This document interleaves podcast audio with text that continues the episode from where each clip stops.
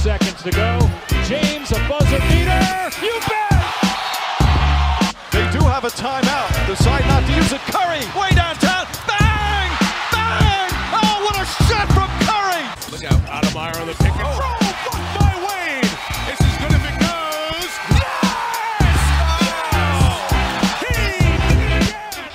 Welcome, welcome, ladies and gentlemen, into the half court shot. I am your host, Harris Rubenstein. Happy as always to bring you some of the best NBA content anywhere out there. You can go follow me on Twitter at Sportstein for all your NBA news and updates. Want to thank the Dash Radio Nothing But Net channel for letting us broadcast our show here for you guys. We're really excited to be part of the Dash Radio family. If you missed me yesterday on Friday, the first episode of my Celtic show, Hanging Banner 18, went live at 2 p.m. Eastern Time. This show live now, Saturday at 2 p.m. Eastern Time. We'll be live from here on out through the rest of the NBA season. So we hope that you guys choose the Nothing But Net Dash Radio channel. All right, we got a lot of great things on the docket today for the show. Gonna go through the All Star voting, gonna go through the starters, and then give you guys my picks for the reserves, and also what I think of the starters and whether or not they are worthy in the eyes of the great half court shot. And then after that, we're gonna go through whether or not this James Harden scoring run, despite how legendary it may seem on the front, whether or not it's actually going to matter versus the James Harden offensive performance of last year, and how the Rockets' game plan could change once Chris Paul returns. And last but certainly not least, we're going to preview the huge game that we have going on tonight. The Celtics taking on the Golden State Warriors, the first matchup between these two teams of the season. Going to be great time on ESPN. So without further ado, let's get right into the half court shot here on Dash Radio's Nothing But Net channel. All right, let's start with the All Star teams. Starting the East, East starters this year: Kyrie Irving and Kemba Walker taking over the two guard spots, and then the forward spots. Because remember, there's no center spot anymore. It's Giannis, Kawhi, and Embiid. Now, in terms of the East starters, I don't really have a huge issue with them. I think the Kemba one is probably the one that's a little bit of a head scratcher. However, I'm okay with him being a starter. I think it should have been Oladipo if Oladipo obviously didn't go down with that horrific knee injury. But Kemba really has been one of the best players in the Eastern Conference. Started off the year really hot, has kind of faded over the past couple of weeks. He had an ankle injury where he tweaked and he just hasn't really looked the same ever since. But and you know, it, Kemba Walker being a first-time All-Star starter doesn't bother me. Not going to keep me up at night. Certainly something that is a great accomplishment for him in his career as notoriously one of the most underrated players that the NBA has to offer today. So good for Kemba Walker getting into the All-Star spot or starter spot, I should say. Again, probably should have been Oladipo, but with the Oladipo injury. Eh, I'm, I'm not really too bothered by it. Like I said, it's not going to keep me up too late at night. Let's go to the West. Steph Curry, James Harden, your starting guards for the Western Conference All Star team. Remember, these are just the Western Conference starters, which means they're still going to go through the draft, so they're not actually starting for the Western Conference, but you know what I mean. Our forwards this year, no true center. Kevin Durant, LeBron James, and Paul George, your three starters at the forward spot. Again, I don't have a huge issue with this. Again, I know they, if you know, if they didn't do the, the forward thing versus center thing, we probably would have gotten an Anthony Davis or Nikola Jokic in the starting lineup, maybe even a Rudy Gobert, depending on how people voted. But with the whole forwards versus center thing, we only get the forwards this year, and the the combination of Kevin Durant, LeBron James, and Paul George as all star starters, again, is not something that I think is going to keep anyone up at night. You know, LeBron, despite the injury, it's LeBron, whatever. Durant's actually having a pretty fantastic season, though.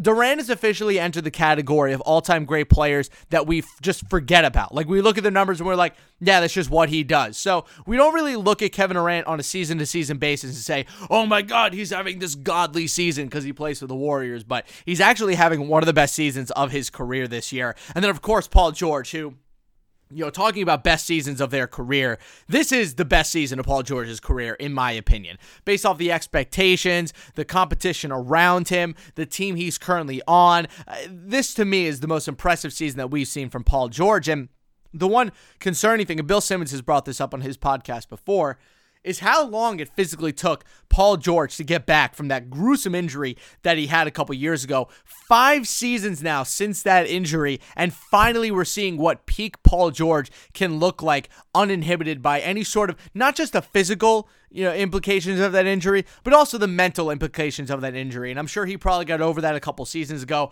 I'm not saying that's still lingering 5 years along the road, but seeing him get to this point at this age after that injury is incredibly inspiring, especially for the likes of a, a Gordon Hayward who had that devastating injury last year and is working to get himself back to where he needs to be for this Celtics team. So, those are your starters for both the East and the West. Again, just one more time quickly. Kemba, Kyrie, Giannis, Kawhi, and Embiid in the East. Steph, Durant, LeBron, Paul George, and James Harden in the West. So those are your starters. Let's go through the reserves. These are going to be my picks. Obviously, we're not going to know about them until the end of the weekend. So just for now, take them a little bit of a grain of salt. Take them as you will. I think overall the the rosters that we have this year for for the All Star uh, teams are pretty obvious if you just kind of you know use a little bit of brain power and kind of poke through some of the more difficult uh, questions. So for me, the Eastern Conference is actually quite simple. So it's going Ben Simmons going to get one of the spots. He's had a great year. Oladipo, despite the injury, he'll get in, probably replaced by a Kyle Lowry or Eric Bledsoe. After that, I have Jimmy Butler, Blake Griffin, Bradley Beal. Jayson Tatum, and Nikola Vucevic. Those are my all stars in the Eastern Conference. I don't think there are too too many guys who you look at and you're like, especially in the East, this guy has to be a starter. Like he or he has to be an all-star reserve. Like there just aren't a ton of guys in the East at least that are going to end up kind of having that concept. Now the West is a wholly different story and we'll get to that in a little bit, but for me, I just can't really see a ton of guys in the Eastern Conference who you'd put over the guys I said. I've seen a couple websites say that maybe in the East, you know, we should see like an Eric Bledsoe or, or a Kyle Lowry. Like they might be able to get in as you know a reserve, you know, making up for all the Oladipo's injury. But I, I don't know. I mean, Kyle Lowry and Eric Bledsoe haven't exactly been you know, over the top amazing players this year. Like Lowry's been okay with Kawhi this year. I mean, his numbers are down cr- across the board. Eric Bledsoe for me is still one of the weirdest trades of the NBA of at least the past decade. I have no idea. Like I, I get why in theory the Bucks made that trade, but the, the the the fit just doesn't make a lot of sense. And still now two seasons in, it still doesn't make a ton of sense, and the fit still is a little bit awkward. Eric Bledsoe's a nice player by himself, but I don't think he's at anywhere close to a quote unquote all star level season at all. It's just I just don't really see how you can make the argument for that couple other guys in the in the East that you could consider.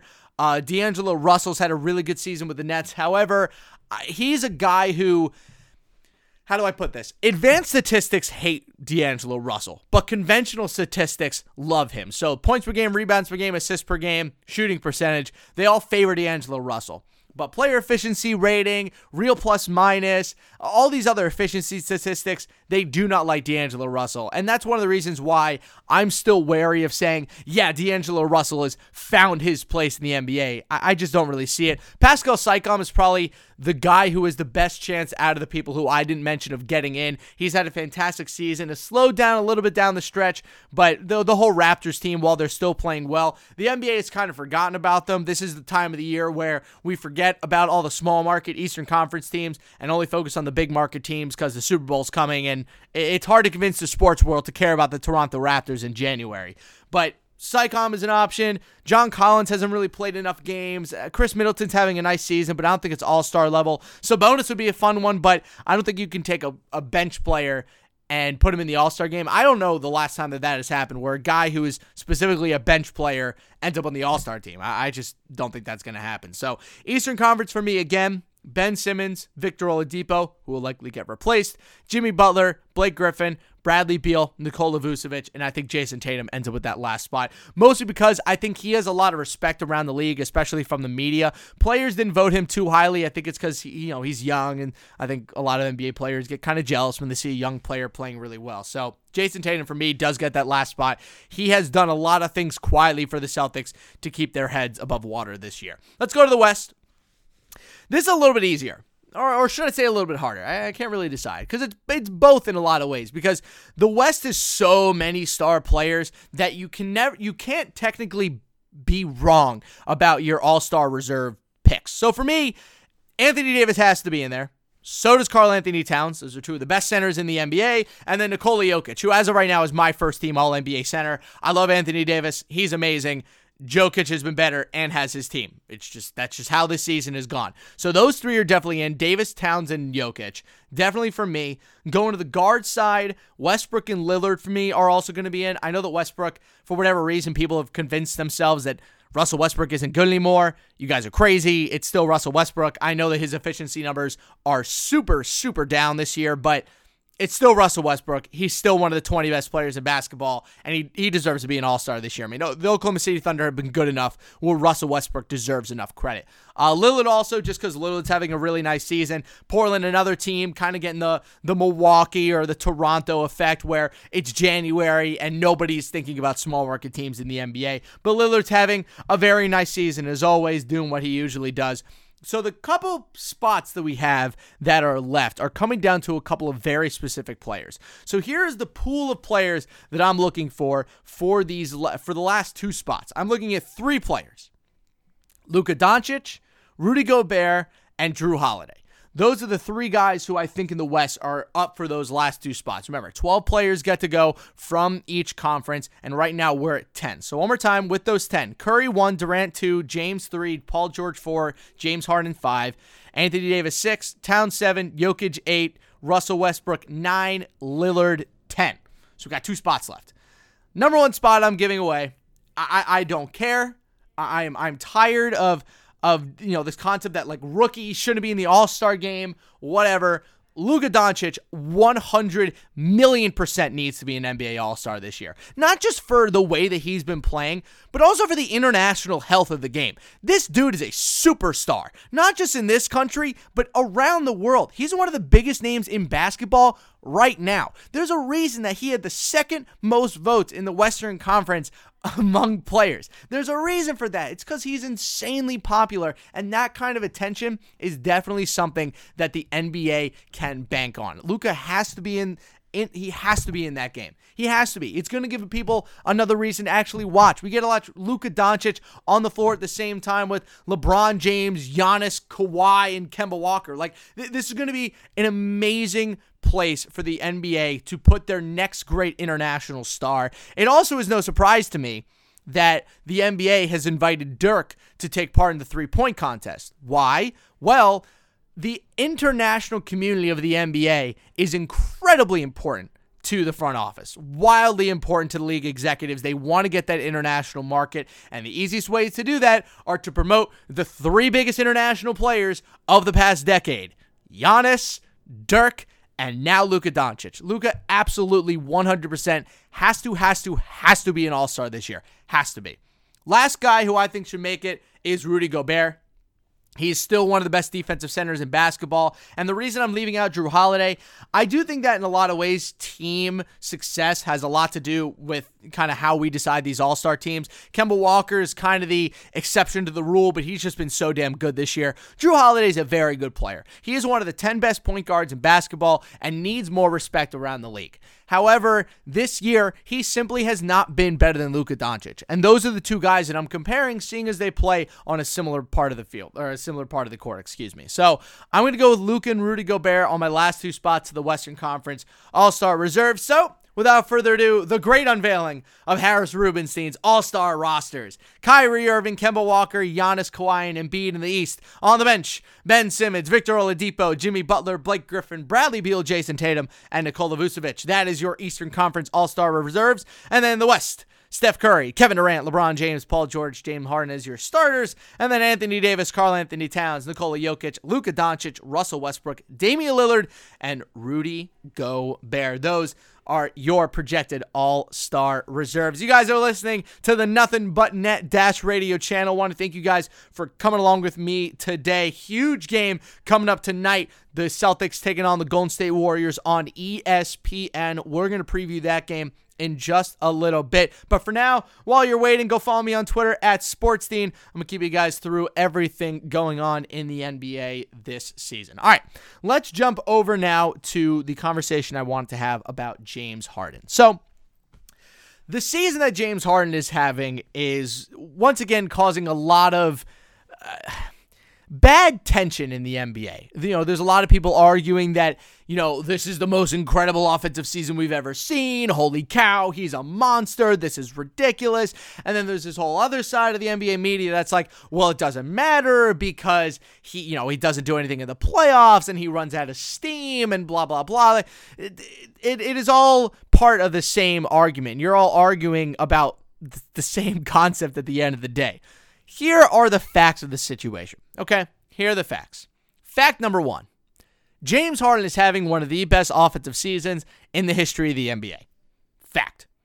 Fact number two he is doing all of this without the other two best players on the Houston Rockets currently playing. No Chris Paul, no Clint Capela, and that alone is wildly impressive. Three, it is very okay of you to say, I don't think that this scoring run is going to last. And I think that the effort that James Harden is putting in now could end up hurting him in the playoffs. That is also valid, seeing as that has happened, oh goodness, for the past three consecutive seasons. So all three of those things can be true while we also accept the fact that, good Lord, James Harden is probably the fourth best player in basketball right now maybe fifth. I mean, it really depends on how you rank the players in the NBA. I mean, this season, I think it's hard to argue against James Harden being the best player in the NBA. I know since he's gone to this crazy run that the Rockets record hasn't really been that good. But what this James Harden run has done for Rock for the Rockets besides, you know, win them games, he's stabilized the franchise. They're stable now. Cuz remember, this was a team that started off the season so unbelievably cold. They could not get anything to fall. They were losing games left and right. And now, if you look at them, all of a sudden things are a little bit more stable. There's a positive spin being thrown around the Houston Rockets. Chris Paul is coming back. Clint Capela is coming back. The tone and the feel of the Houston Rockets is much better than it was two months ago. So this run by James Harden, while on a, a, a legendary scale, yes, it, you know, it's going to go down in history as one of the great all-time seasons. But remember, this is a this is an NBA where we put every single little thing under a microscope. And that can kind of cause us to question all-time great accomplishments, even if they are things that we have never seen before. My point in all this with James Harden despite the the numbers that he doesn't get points off assists, which by the way is wrong. The NBA does not know how to track assists. It has had a huge problem over the past three years. Please go on Twitter, look up James Harden assists, and you'll see everyone throwing out videos wait like. Hey, isn't this an assist? This is right in the middle of the 116 game spree where you said that none of his shots were unassisted. A lot of James Harden's game is iso ball, but there is a certain power and a certain value in the NBA to bringing stability to a franchise. There's only about five, five, maybe, maybe five of those guys in the NBA. LeBron James, obviously. think that's an easy one. Steph Curry, probably, you know, pretty good stabilizer. Harden is now easily one of those. I don't think you can put Anthony Davis in that category, seeing as even if he's been healthy or hurt, they've been able to do nothing in terms of accumulating big amounts of wins or making it far in a playoff series. Like, I understand Anthony Davis is a great player, but in terms of stabilizing a franchise, I don't really know how much Anthony Davis has done in comparison to the other biggest stars. So let's look around the NBA. What are some other big time stars that have stabilized franchises? Giannis has certainly done that the past two seasons, becoming one of the best players in the NBA, but also allowing for them to be a great piece to build around him. And once they got the coach figured out, yeah, it was pretty easy to see the stability that Giannis was bringing to the table. So there's four. And then one more guy. This one's a little bit tougher I'm going to bank on Nikola Jokic here because we're finally starting to see what can happen when you have that stable player in the middle and can build around him correctly. Now, you might be yelling at me and saying, well, why is Nikola Jokic one of these stabilizing players and Anthony Davis isn't?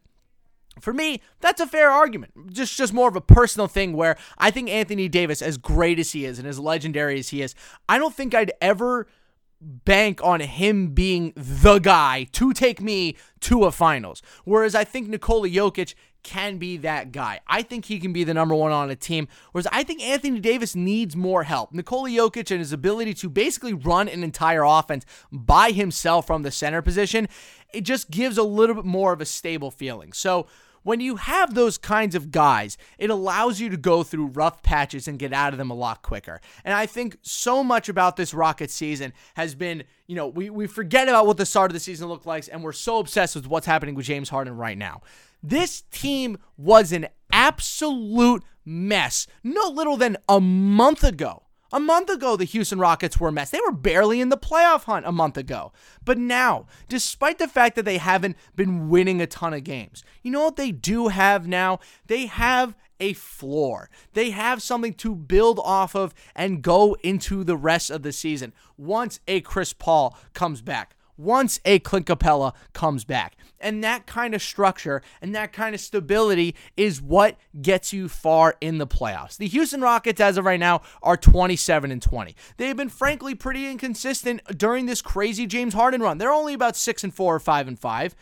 But again, we forget what this Rocket team was through about the first 30 games of the season. They were 11 and 14 after 25 games. A team that won 60 games last year was the number 1 team in the West was 11 and 14 after 25 games. Now, after this James Harden crazy run that he's been on, they are now 27 and 20 the ability of James Harden to stabilize this franchise and give them a floor to go off of for the rest of the season is the most impactful thing about this scoring streak that nobody is talking about.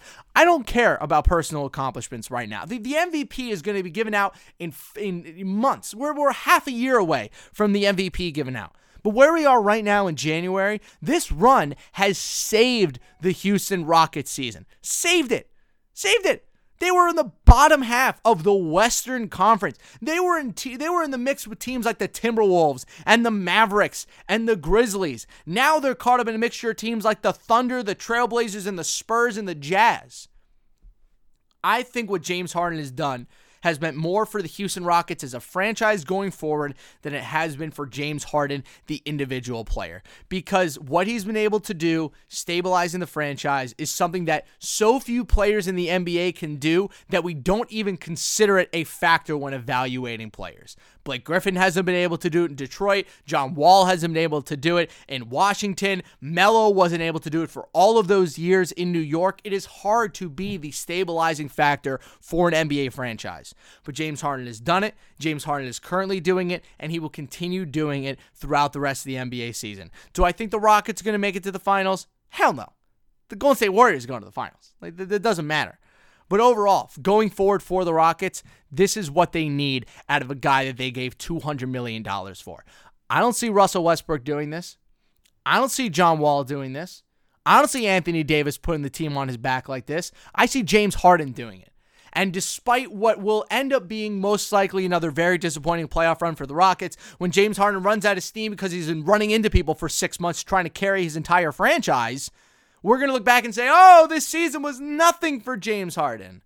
But just think about what this season would have been without this run with James Harden. Just something to think about as you guys enter the weekend. You are listening to the Half Court Shot. I'm your host, Harris Rubenstein. Thank you guys for joining us on Dash Radio's Nothing But Net channel. Go give us a follow at NB N dash radio on Twitter. We'll have the best content for you that you'll find out there in the NBA audio sphere. All right, we got about, I want to say, six minutes left on the show here before I gotta get the heck out of town and go get myself ready for this incredible Warriors and Celtics game that we have coming up tomorrow, or excuse me, tonight, I should say. So, without further ado, let's take our little magnifying glass and shine it on what everyone thought was going to end up being the finals matchup going into this season. So, that that's one of the funny things about this game going into it is that you know, it's kind of like what I talked about the James Harden thing. We all very, you know, the NBA media very much has short-term memory, and we like to forget about the predictions we made at the start of the year to not embarrass ourselves. But throw back a couple months, and the Celtics and the Warriors were every single NBA media, or just about every single NBA media member's pick in the NBA Finals this year. This was a game that everyone circled on their calendars at the start of the year until the Celtics decided to start the year 10 and 10. The Warriors started a little bit slow. They had a lot of infighting between Draymond Green and Kevin Durant. And where was Steph Curry? And Klay Thompson got off to the worst start of his career. It was a weird, weird start to the NBA season for both of these teams. But now, as we stand here today, that weirdness has now turned into a lot of elite level basketball. Mostly the Boston Celtics have been a completely different team than they were at the start of the year. They're 20 and 8 in their last 28 games. They have been fantastic since that awful 10 and 10 run. The offense is now ranking in the top 10 in the NBA. They are third in the NBA in net ranking. The defense has come along to be one of the best units in the NBA. Al Horford is coming back healthy. Kyrie Irving is finally healthy. He's been dealing with stuff. Jaylen Brown is finally getting his season off to a very good, you know, very slow start but he is now starting to ramp it back up. This Celtics team, really, at the end of the day, just needed time to gel. And that really isn't that crazy of a concept once you kind of use your noggin and think, okay, what were the real chances? What were the real chances that this Celtics team re-adding Kyrie Irving to the mix after an entire, you know, playoffs, you know, entire playoff run without him? What was it going to look like without a whole season of Gordon Hayward? What was it going to look like adding another year onto the roles of a lot of the young players? What is it going to look like when you start adding in the fact that Marcus Morris is on a, a contract season? A lot of the other guys are looking to make money at the end of this season. What we should have expected is that this team was going to take time to gel. We all expected them. You know, the five All Stars Kyrie Irving, Jaylen Brown, Gordon Hayward, Jayson Tatum, Al Horford. That was going to be the new All Star five. But what really happened was they did not mix. They did not mix. And now we stand here with the Celtics. We'll get to the Warriors in a second. We stand here with the Celtics with a completely different starting lineup, with a completely different model of offense, but that same stingy defense that we've seen over and over and over again with Brad Stevens. The starting lineup is now Kyrie Irving, Marcus Smart, Jayson Tatum, Marcus Morris, and Al Horford. That lineup has done wonders for the Celtics in stabilizing their play and allowing them to get where they needed to be on a talent level. This team still in terms of overall talent, is still the second most talented team in the NBA. No team in basketball goes as deep as the Celtics do. They just don't. And I understand that, you know, sometimes in the playoffs it doesn't actually help because it is still a star driven league, but go roster by roster. Just look them all down. No one still has as much depth as the Boston Celtics, despite their slow start to the season.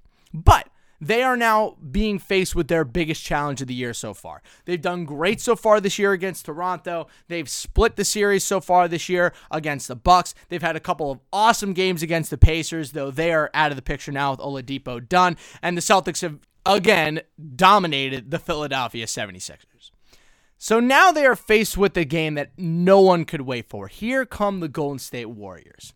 Here's one problem when the Warriors and the Celtics saw this game on the schedule, I guarantee you that neither team expected Boogie Cousins to be back by now. Remember, the initial report at the start of the season was that DeMarcus Cousins was likely going to be out until at least, at least the trade deadline.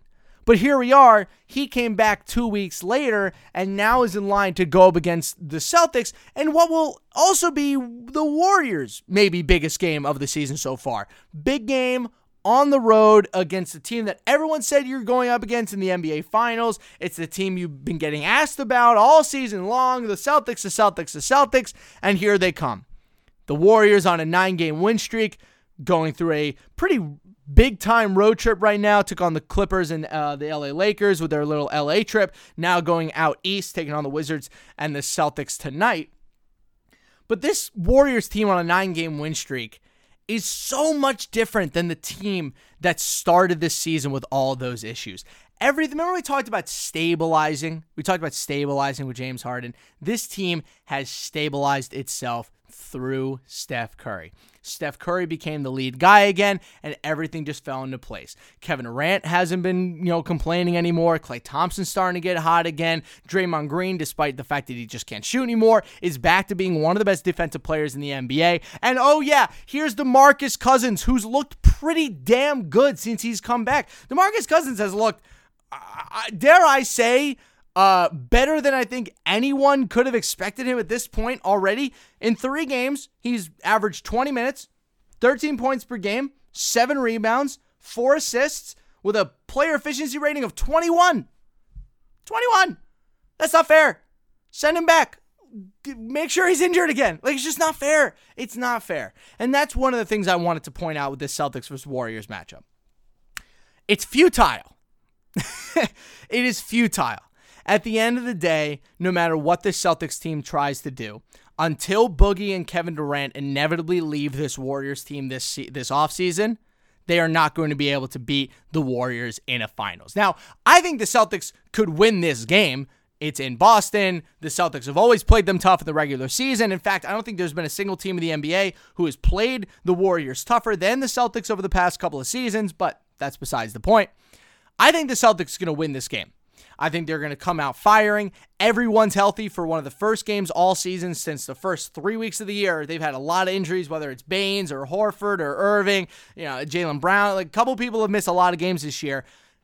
Not right now. Everyone on this Warriors team is healthy. Everyone on the Celtics team is healthy. And I'm excited to see what we're going to be able to get when we have two of not only the best, but two of the deepest and most talented teams that the NBA has seen in a very long time go head to head. We will have another one of these matchups in Golden State later in the year. But as of right now, give me the Boston Celtics. I think that they're going to come out firing in this game. These are the games that Kyrie Irving has always gotten up for. And I think that this is going to be a game that the Celtics are going to use as a springboard, again, using that term again, as a springboard to get into the rest of the season. Also, watch out for a trade at the deadline. But we'll cover that next week. Want to thank you guys for tuning in to the half court shot. I'm your host, Harris Rubenstein. Thank you guys for listening to us on the Nothing But Net Dash Radio channel. I will be back next Friday, 2 p.m. Eastern Time, for another episode of Hanging Banner 18. Don't forget to tune in on Saturdays at 2 p.m. for another episode of the half court shot. We'll see you guys next week. See ya.